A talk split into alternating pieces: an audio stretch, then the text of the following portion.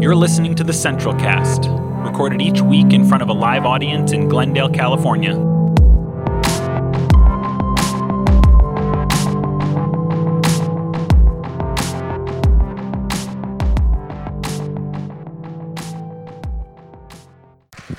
Thank you.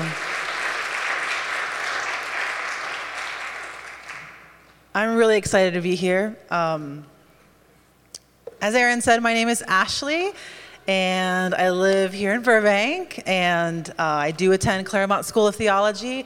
I am also the proud girlfriend of Jen Hangst, and, uh, and um, just very, very happy to be here. I am also an avid listener of this uh, Central Cast. If you haven't heard his uh, Aaron sermon series on the event, you really should.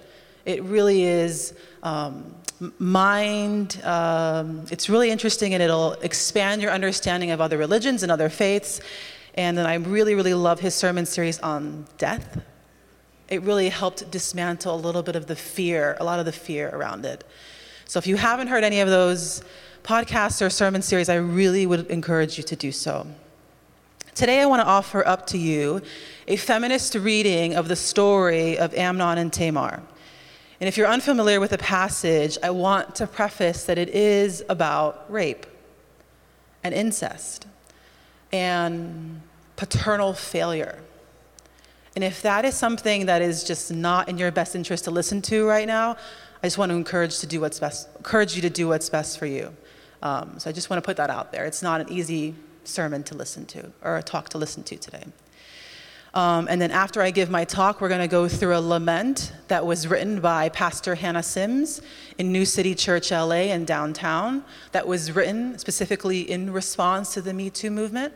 Um, so if you would like, I would love for you to stay and participate in that with me. Um, okay. In 2006, Tarana Burke penned the phrase, Me Too to give voice to the experience of sexual violence, especially among women of color living in low income communities.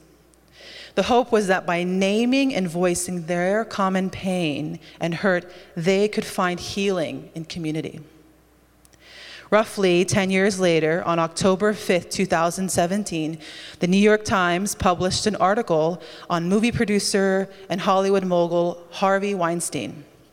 The article detailed decades of allegations of sexual harassment and misconduct.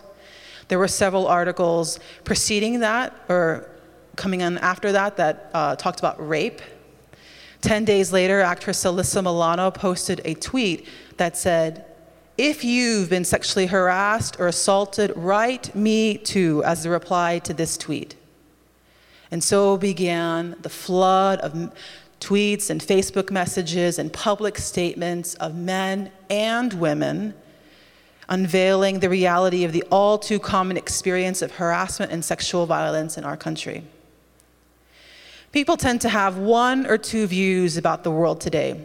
We either think that the world is a better place than it was two to 3,000 years ago, that the people we are now are so very different from those who were alive when the Bible was written or we belong to a different, much more conservative camp and hold on to the view that everything is just getting progressively worse.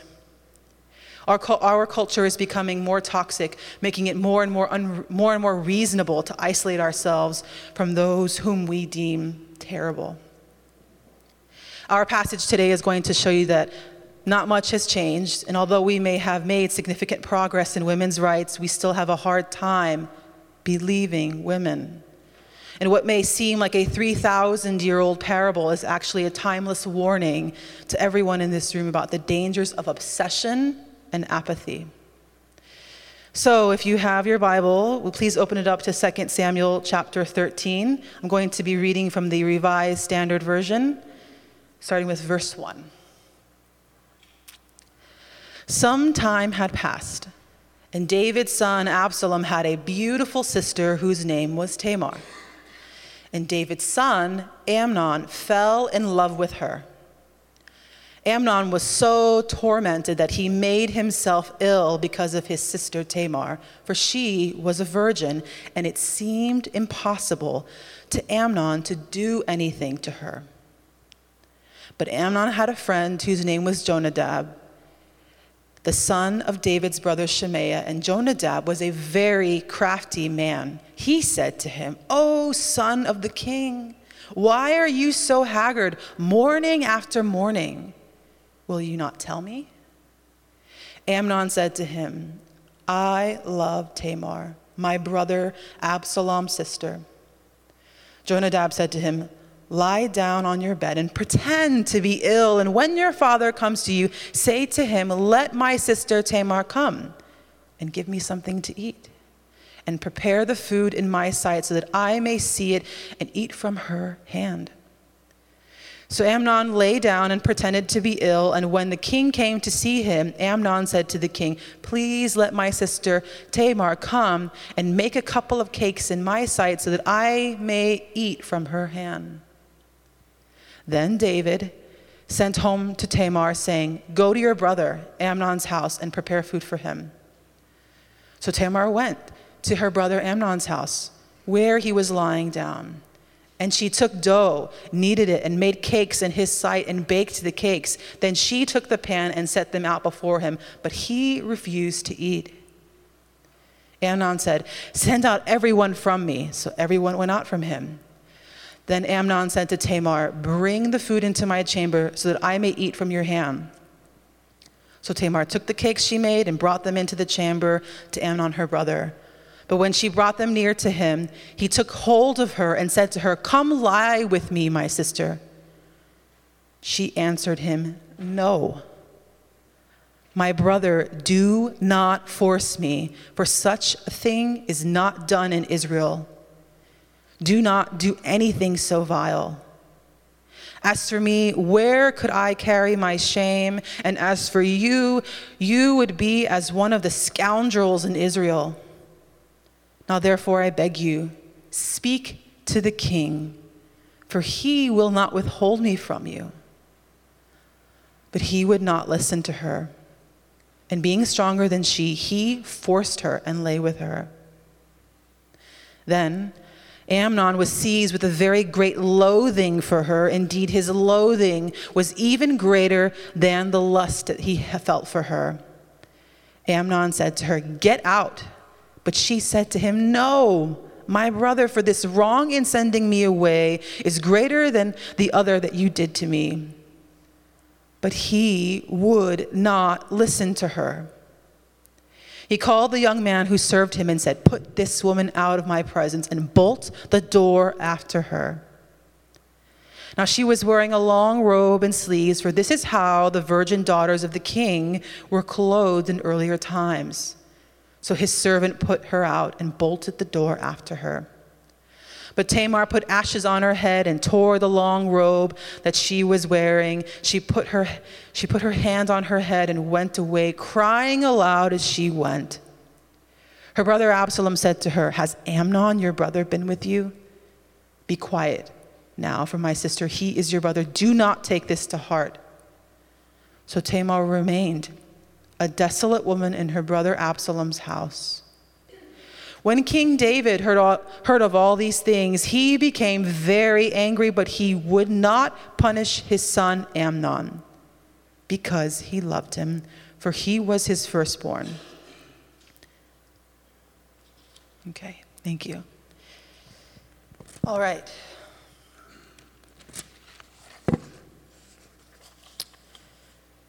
So, in practicing feminist theology, we are going to begin by centering the experience of the woman in this passage. Tamar is the daughter of King David, the sovereign king of Israel. She's royalty, and yet she worked. Verse 8 says, She took the dough, kneaded it, made cakes in his sight, and baked it. We can infer from this passage that she trusted her brother.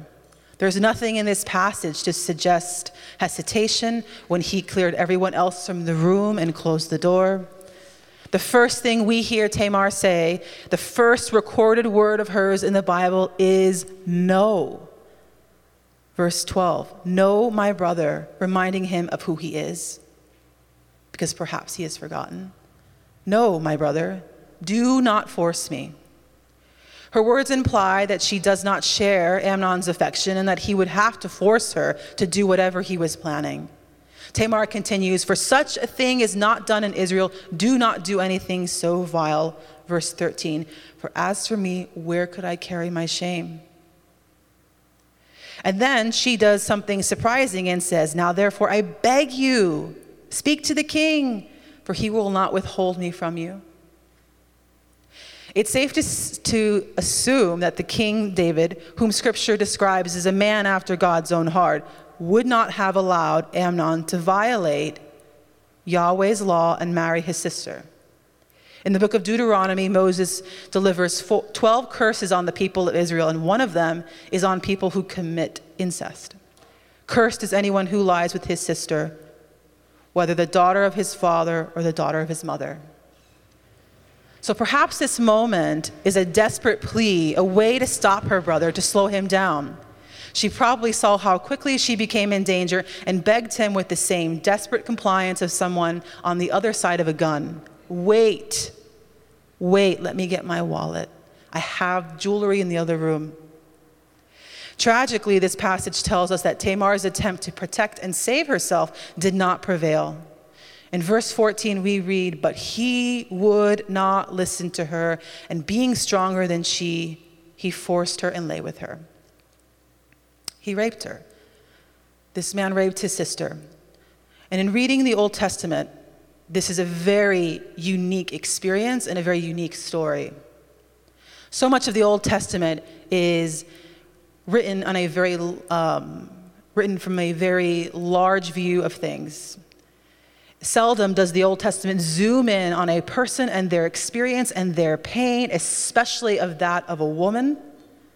And then to read about the strategic manipulation of two men to rape one's sister is terrifying.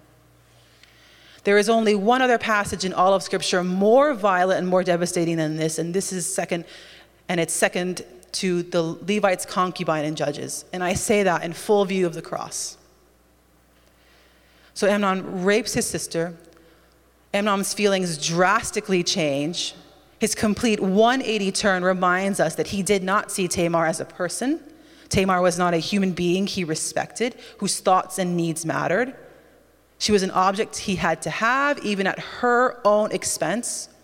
Earlier in the chapter, we read Amnon was so tormented that he made himself ill.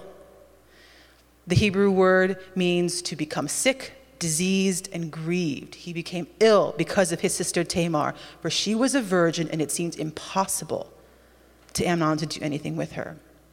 I want to point out and make clear that this is not Tamar's problem, his illness. Okay? Her brother's lust and rage and lack of self control and total denial of the word no is not her problem and not her issue to fix.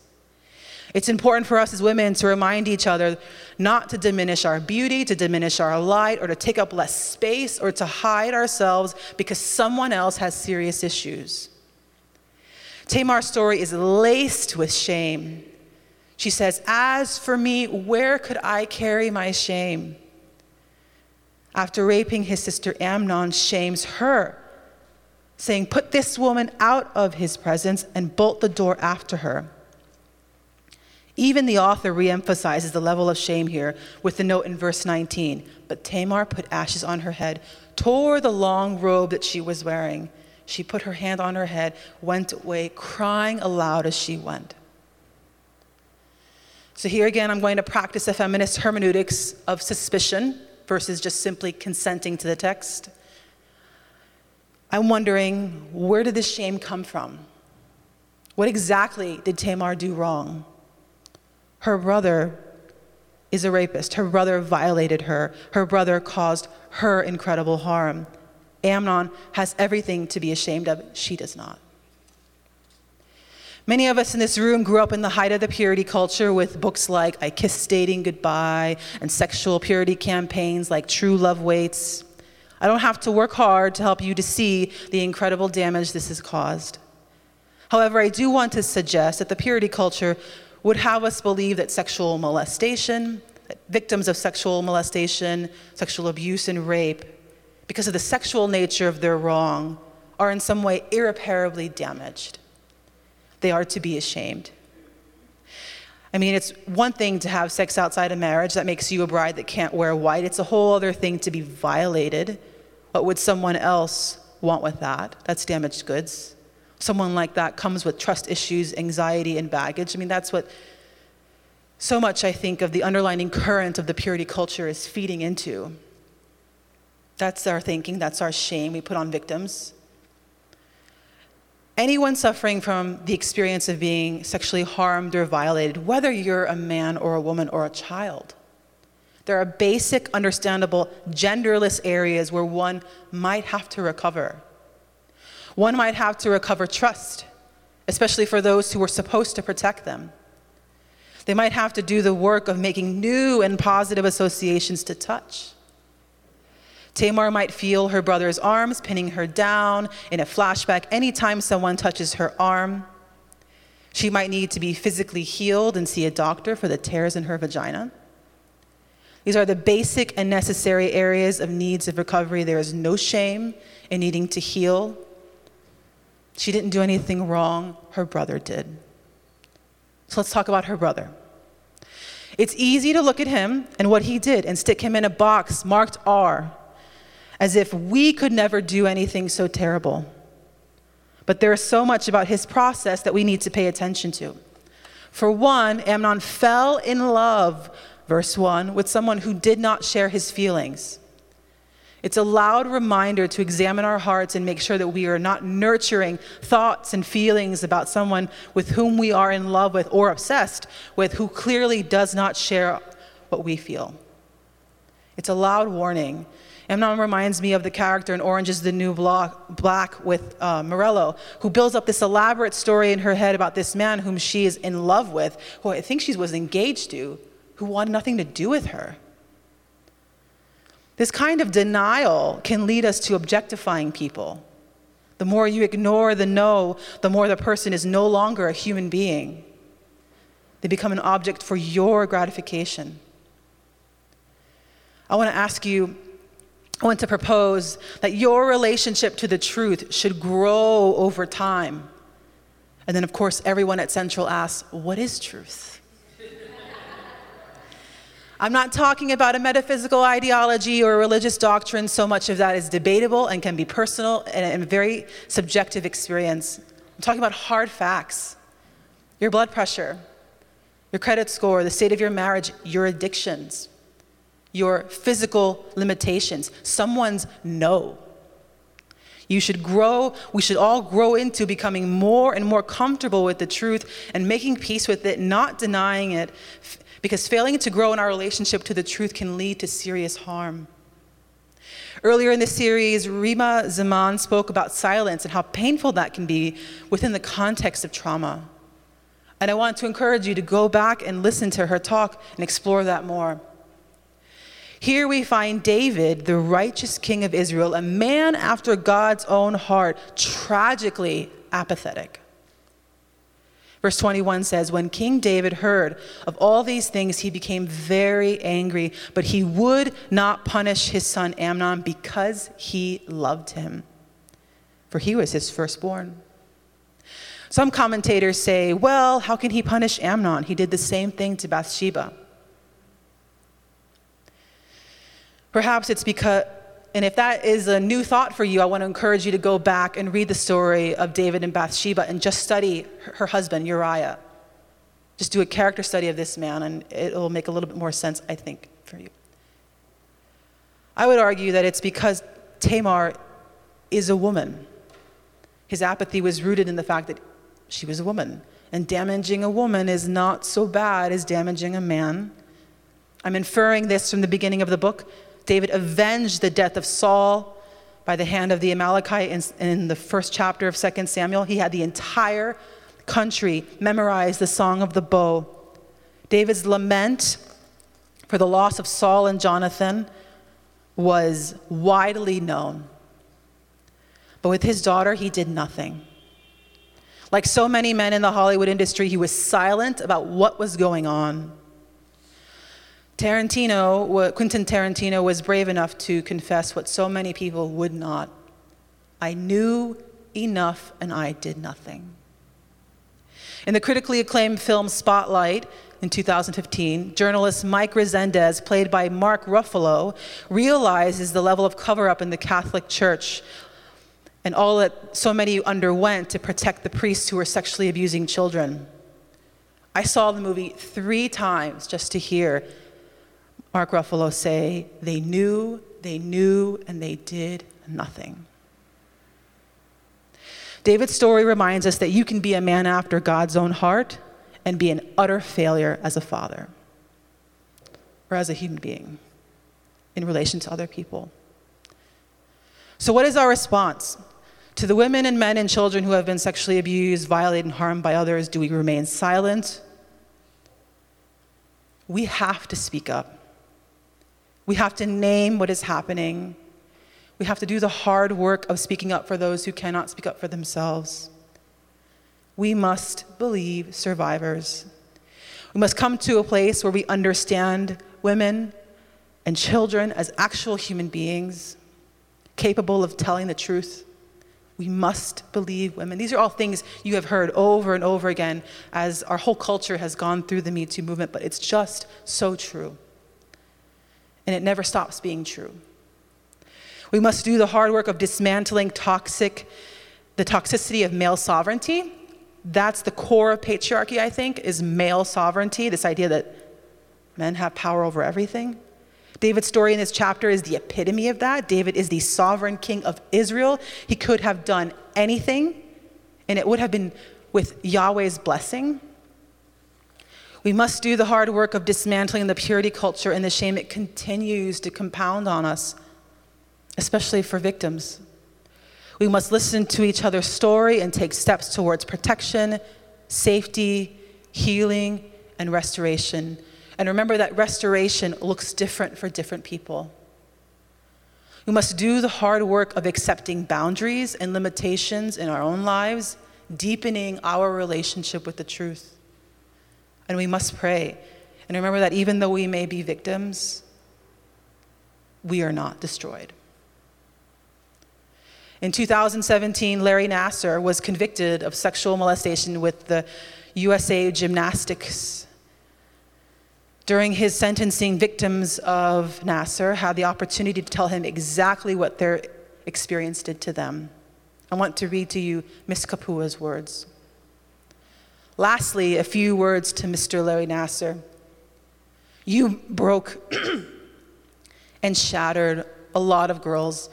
You manipulated us to trust you because you're a doctor and doctors do no wrong, only heal. You are not a healer. I am no longer broken by you. I am Jade Capua, and I am a survivor. Amen.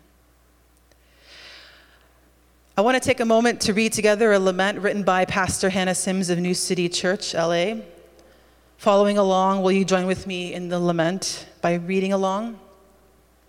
Before we do, and these are Pastor Hannah Sims' words, I want to acknowledge the heteronormative limitation of this lament I also want to acknowledge the men who also experience sexual harassment and violence, frequently portrayed by other men and sometimes women.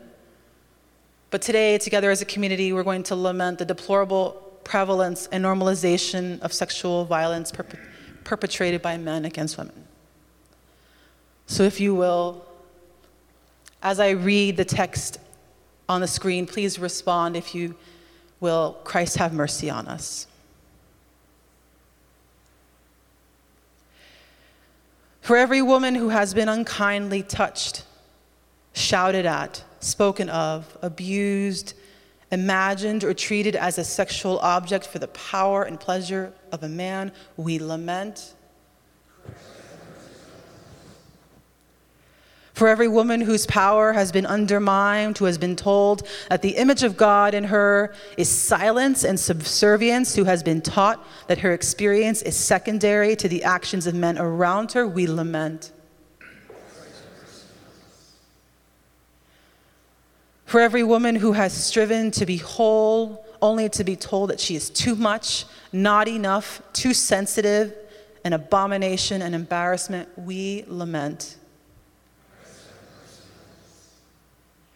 For every time we have turned a blind eye to the wounded, hoping that they would heal themselves, for every time we looked outside in anger for a Savior, when the heart of Christ broke within us, and when we have craved quick solutions that don't require us to face the pain of the truth, we lament. For the men who have been told that they must be predators, conquerors, tearless, fearless, and cruel to be truly men, who despair that their past behaviors make them fundamentally, irredeemably monstrous. We long to be free from the bondage of lust and selfishness. We lament. Let us pray.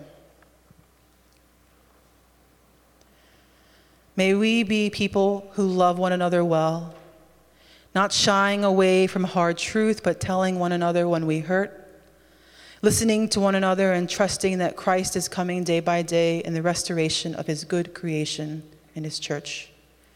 May we be men and women who have eyes to see and ears to hear, the Spirit breathing, healing among us. Amen.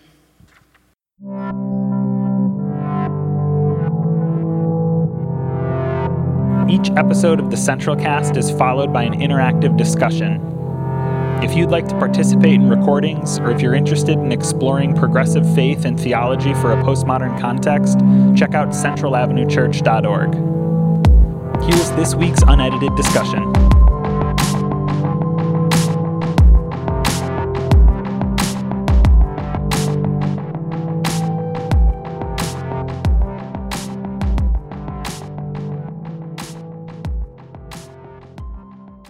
Actually, actually, this is just basically a comment. As a cisgender male, uh, an older cisgender male, thank you for enlightening. It was, it was. That's all I got to say. Thanks, Andre. Anybody else? Yeah. Hi, Isabel. So um, I sat here crying. I wanted to run the minute you said the topic because I just, I'm, it's a very tough topic for me. It's very personal. Um, I stayed because I, I've promised myself that I want to heal. Um, I don't know that it's possible at this point, but thank you for your message. Thanks, Isabel. Somebody else? Uh, Ashley, did you want to respond to any of that? Or? Yeah. I don't know if it's possible either. And I share the same um, I say that as a, as a victim. Um, uh, there's a beautiful book called Emergent Strategy by Adrienne Maree Brown. And she talks about healing and transformative justice and uh, moving away from seeing things one way and looking at them a little bit more differently. And she's, she's just a big proponent of normalizing healing and normalizing the need that we need to be healed. And if that's just something that is um, of interest to you, I want to encourage you to read her work, Adrienne Maree Brown, Brown Emergent Strategy. Um, but thank you for sharing. Anyone else? We're going to get a second mic, so we're not doing this anymore. Kimberly. So I I'm not a survivor of sexual abuse, um, and I'll just I'll just share my what came up for me in listening to you. Um,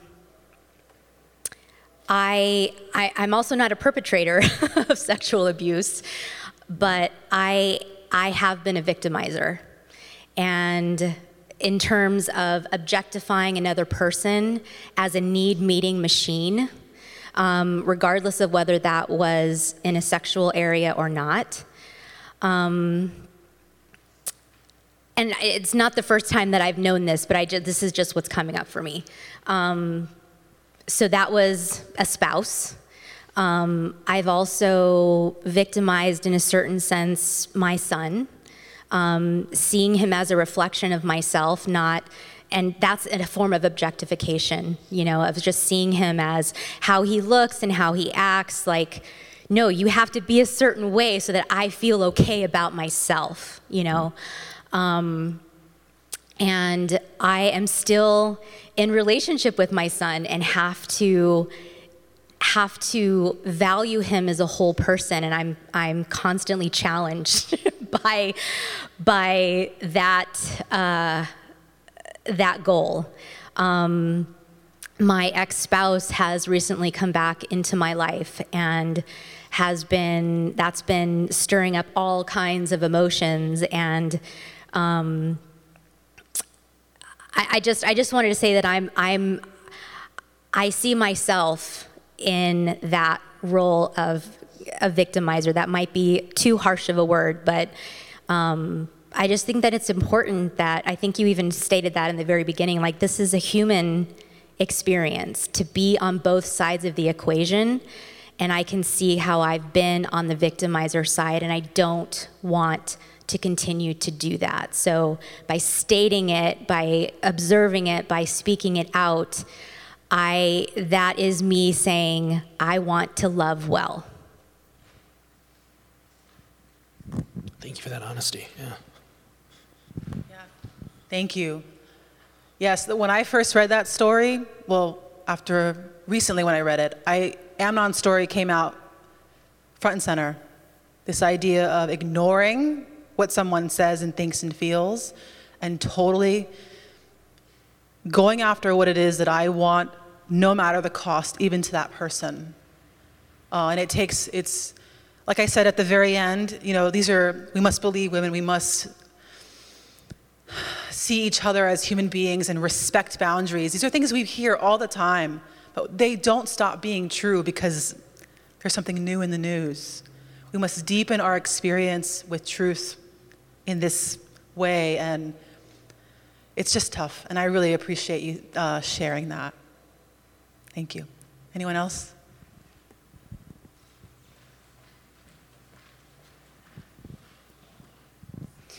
Ashley, I want to thank you for uh, reminding me of the hope, because I see in the history of, of human experience that we really have come so far. David was 10,000 years before, or 1,000 years, excuse me, before Christ. It's been 2,000 years since Christ. It's taken us a long time to get to this room in this day with these people, but we're talking about it. We're naming ourselves as those who have gone wrong. We, you said we've been hearing this over and over. We have not. We have not. When the women gathered around Tamar to heal her physically torn body and broken body, they did it in silence. They didn't make headlines. We do now. We have hashtags and social media in this room, in this moment. It's brand new. We're like on the cusp of a change in our species. We are closer to being Christ like and having Christ like minds, Christ like speakers, Christ like admitters. We're on our way. Thank you for making it so clear to me. Thank you.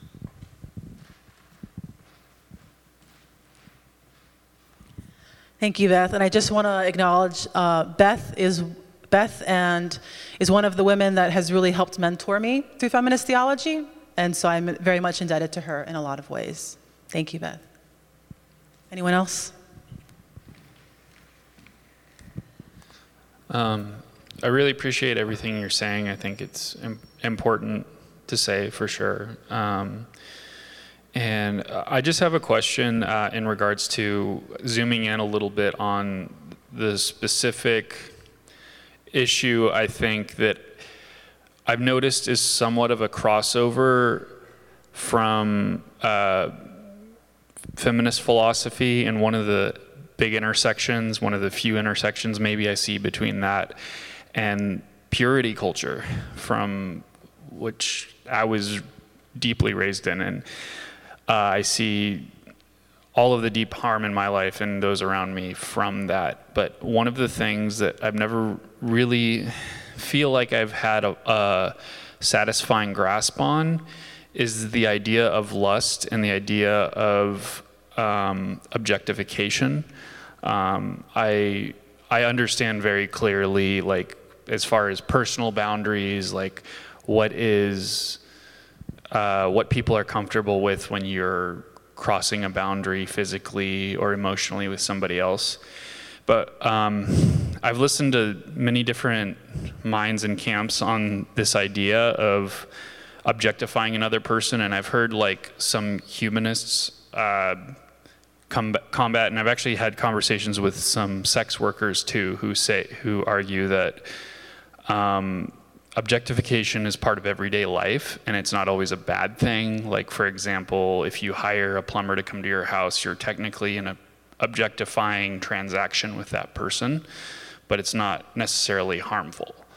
Um, so I would, I guess my question is, where where would you kind of draw the personal line, even in a mental, uh, you know, non um, relational aspect with the idea of what what is something that is lustful and harmful and objectifying, where it becomes that as the negative uh, concept that we're associating with these harmful behaviors.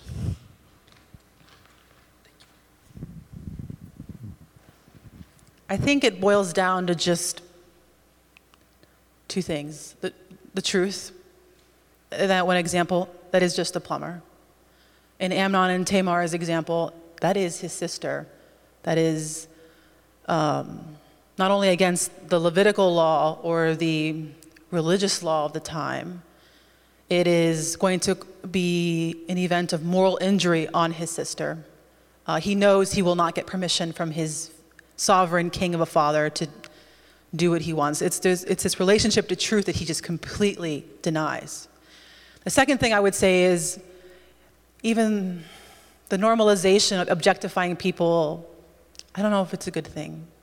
I, I know it's not a good thing, but I think even in different contexts, I think we must always look at people as if they are full fledged human beings, worthy of our trust and um, people who have thoughts and feelings and desires and who can change their mind and who can cause harm or not cause harm. We must continue to do, be on this process of um, deepening our sense of our common humanity in one another, but also our own humanity.